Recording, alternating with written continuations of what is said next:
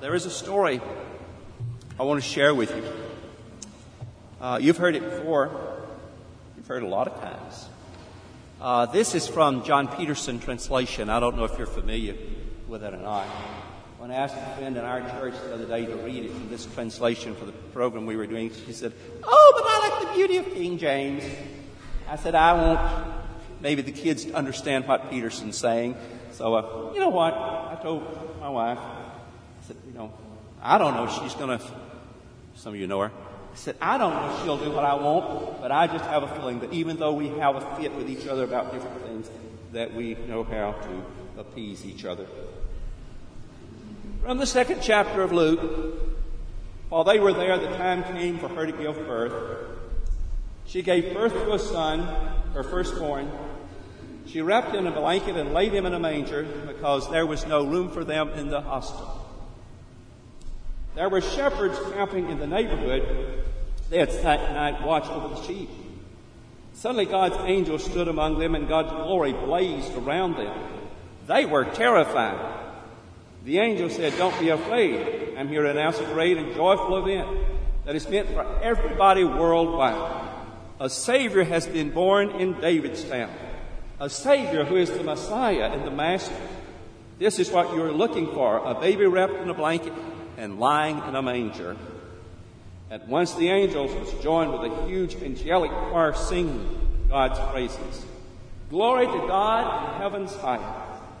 Peace to feed all men and women on the earth who please him. As the angel choir withdrew into heaven, the shepherds talked it over. Let's get over to Bethlehem as fast as we can and see for ourselves what God has revealed to us. They left running and found Mary and Joseph and the baby lying in a manger. Seeing was believing. They told everyone they meet what the angel had said about this child. All who heard the sheep herders were impressed.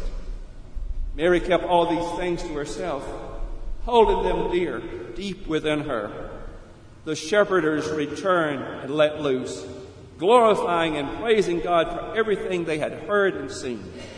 It turned out exactly the way they had been told. Now, I want to share with you a couple of stories. And they're some of my favorite stories around Christmas. And they, uh, I think, point to what, where we're all to be about uh, in Christmas season and, uh, and throughout the year. hopefully, we've all had a good Christmas. Didn't get any snow, but uh, maybe snow cream will come later. Uh, we uh, did have a lot of good time with family and friends. Uh, you've decorated the Christmas tree. You've probably decorated trees and trees and trees at home. Uh, put up the lights. Uh, had a good time with family and friends. Uh, made and ate a lot of goodies. Just you know, just fun time. we hear from people at Christmas, friends and folks all across, I guess, across the country and whatever that we don't hear from at other times of the year. When we get those cards, we're always delighted to see them with how the children are growing and how life is changing. So we have a good time. And then we come to, to the days following Christmas when the angels have gone away. What happens when the angels that have marked our Christmas celebration and announced the birth of the child have gone back into the heavens? When they have moved away from us, what's left over? What did Christmas really mean? How did Christmas really get through to us? Uh, does Christmas make a difference? Will it make a difference in our lives? Oh, yeah, it rejuvenated relationships and it made us feel a little better and put on a little. But uh, what is left from Christmas? What, what do we have to hold on to? Uh, over a hundred, about a hundred years ago, a man by the name of Henry Van Dyke wrote a story, and uh, the story uh, is published in, in a book, interesting enough, called The Blue Flower. And it has to do with the uh, the other wise man. You know the story? It's a wonderful story. It's the story of a man by the name of Artaban. Artaban was the other wise man. He lived in a far different place, maybe like the Jews. He was further away than the other uh, magi or, or stargazers, wise men were from, from Bethlehem.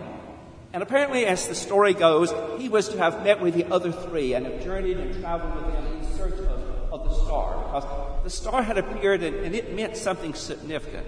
And you know, that's interesting how God sometimes intervenes and comes into our lives, not necessarily in the proper way. Has God ever invade, invaded your life in a time and a place that you didn't expect to find God? Has God all of a sudden, here I am? And, you know, it's kind of those, what do you call them? It's kind of those burning tree experiences. It's kind of those experiences when we are really called to be God imagers. You remember the burning bush? You remember how God came to oh, Moses of the burning bush and said, Get down to Egypt and set the children free. You're the one to do it. I'm counting on you. I believe you can do it. And you remember how God called this, this kind of flute playing kid and said, Hey, there's a giant out there, and I want you to go down there and I want you to let him know who's boss. You remember how David went down to that giant? Put on God image, became more than what we normally are as human beings. And have you seen any kind of God image experiences lately in your life? People who really became something more than who they normally are? Somehow God got in the midst of, of, of things and, and the world changed and life changed and maybe you find yourself doing things or having desires and interest in committing yourself to serving and caring and giving people that you hadn't really thought about for a while? Well, maybe they call it an impulse. It's not necessarily the impulse. God moves among us and God calls us, and we sometimes, at certain moments in our life, reflect the image of God in ways that we may not ordinarily do. But back to the blue flower and the other wise man. Artaban was to meet up with these three guys, and they were going to travel, the story says, to Bethlehem. Now, Artaban had three jewels. He had an emerald, ruby, and a pearl that he was going to take as his gifts for this God person. And so he starts out, the first thing he does getting on this long desert trail, and he's in a hurry because they just give a certain period of time for him to catch up with them that they can journey together. And here he is on this trail. The first thing he does is out off the almost six, and along road. And so uh, he looks upon and he thinks, oh, now if I stop, that's going to delay me, and they may go without me. But he stops, and he takes the poor sick man to get the attention and the care that he needs, and he, takes out the emerald, and he gives it to the folks, and you take care of him, and you see that he has what he needs. And he goes on his way. Well, he discovers he's lost so much time, he's never going to make it. And he goes. They go on without him. But he treks on down to Bethlehem by himself, and lo and behold, he finds the hospitality of a, of a young mother and a small child. He's welcomed in their home, and she begins to explain to him the events that have happened and how out back in a, a cave or a shed or something, a, a, shack, a manger, that there was this couple came and, and she gave birth to a little child, and then they just kind of disappeared into the darkness. And at that time, Artaban heard a commotion in the street, and he stepped to the street, and there's the king's men murdering small children. And he offers him the ruby in order for the, the leader of the guard to pass on by and to say there is no child. And then Artaban learns something of the couple, and, and, and they're having moved away to protect the child, and he spends a lifetime 30 years of work traveling, trying to find this special king, this special the anointed one. And he journeys and he journeys, and finally we see him, oh, some 30 odd years later, when he comes to Jerusalem. It's a time of a religious festival. And there's something all stir that they are in the process of, of crucifying the would be king. He knows it's the one. It's the one he's been seeking for so long in his life. And he thinks, oh, I've got the pearl. The pearl, pearl can provide a ransom for my king. But just as he gets close to Golgotha, there's a young girl falls at his feet crying, being sold into slavery for the debt of her dead father. And Artaban takes the pearl and he gives it for her freedom. Freedom from a life of misery and abuse. And about that time, an earthquake comes, and Artaban is struck, and he falls dying, his head in the young lady's, young girl's lap. And he hears the words of the king. You've done it for others. And in doing it for others, you've done it for me. be at the King. You see, I think we're called to look at what and how. In the name and spirit of Christ, and there are many things that you're doing in the church. I'm the evidence of, of what I've learned here that respond and respect and that move away from the fun things in some of the other parts of our lives in order that we can provide gifts and live lives that are becoming to the King. And then there's a second story. The second story is the story of a shoemaker. His name was Conrad. And the shoemaker had a vision. Or it came to him in a prayer.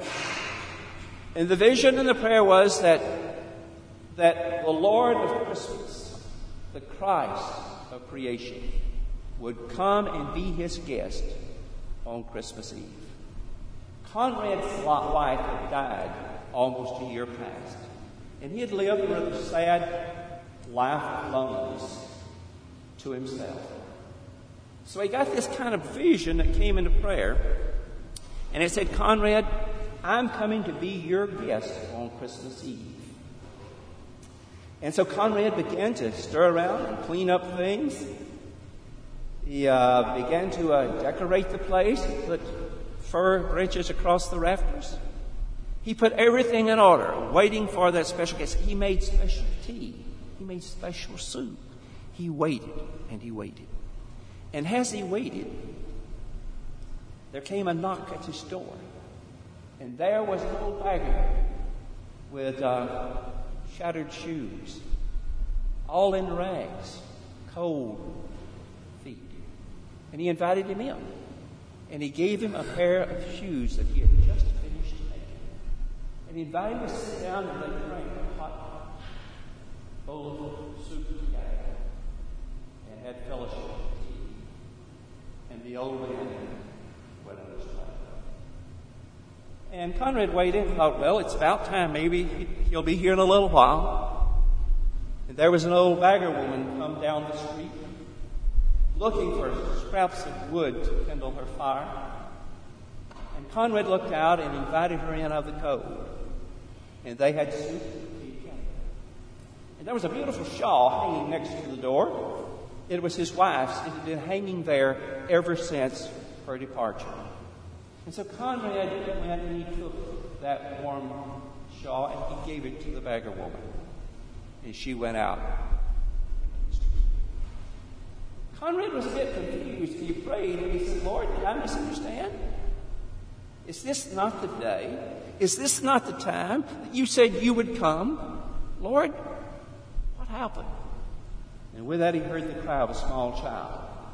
And he went to the door, and there was a little girl, lost from her family in the blistering, sweeping snow. She was crying. She could not find her way home. Conrad went and he led her to the street and he went safely to her family's door. He returned back home and he knelt down and he began to pray. Lord, I don't know how it is that I misunderstood.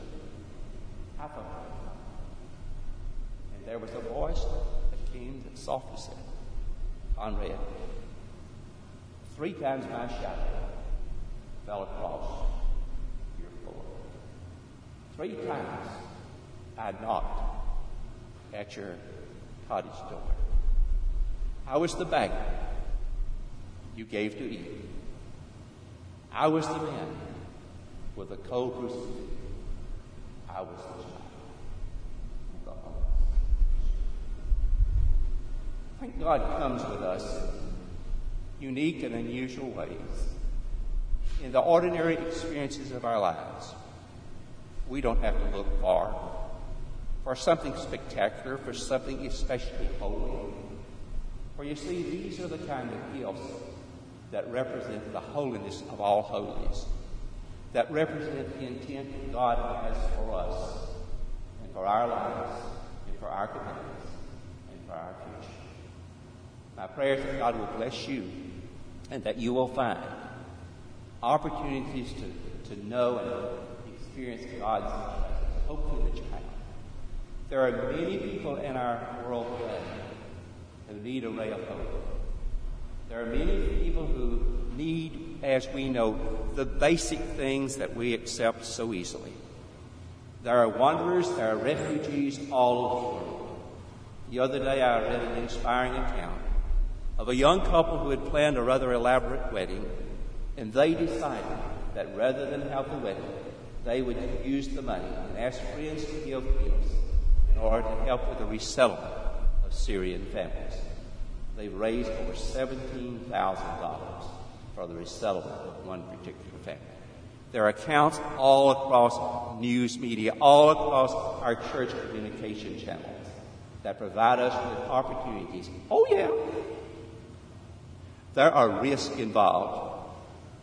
Anything worth doing has a risk attached to it. You've risked yourself over and over. You risked yourself into a relationship a long time ago, didn't you? We tied the knot. We committed ourselves to each other.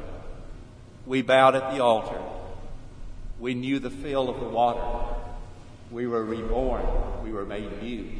And we continue to be a part of that pilgrimage of faith that, in fact, the world will know who we are by the way we behave who we're committed to by the kinds of things that we do. May God bless you in this season of the year and guide you into the future. Thanks be to God.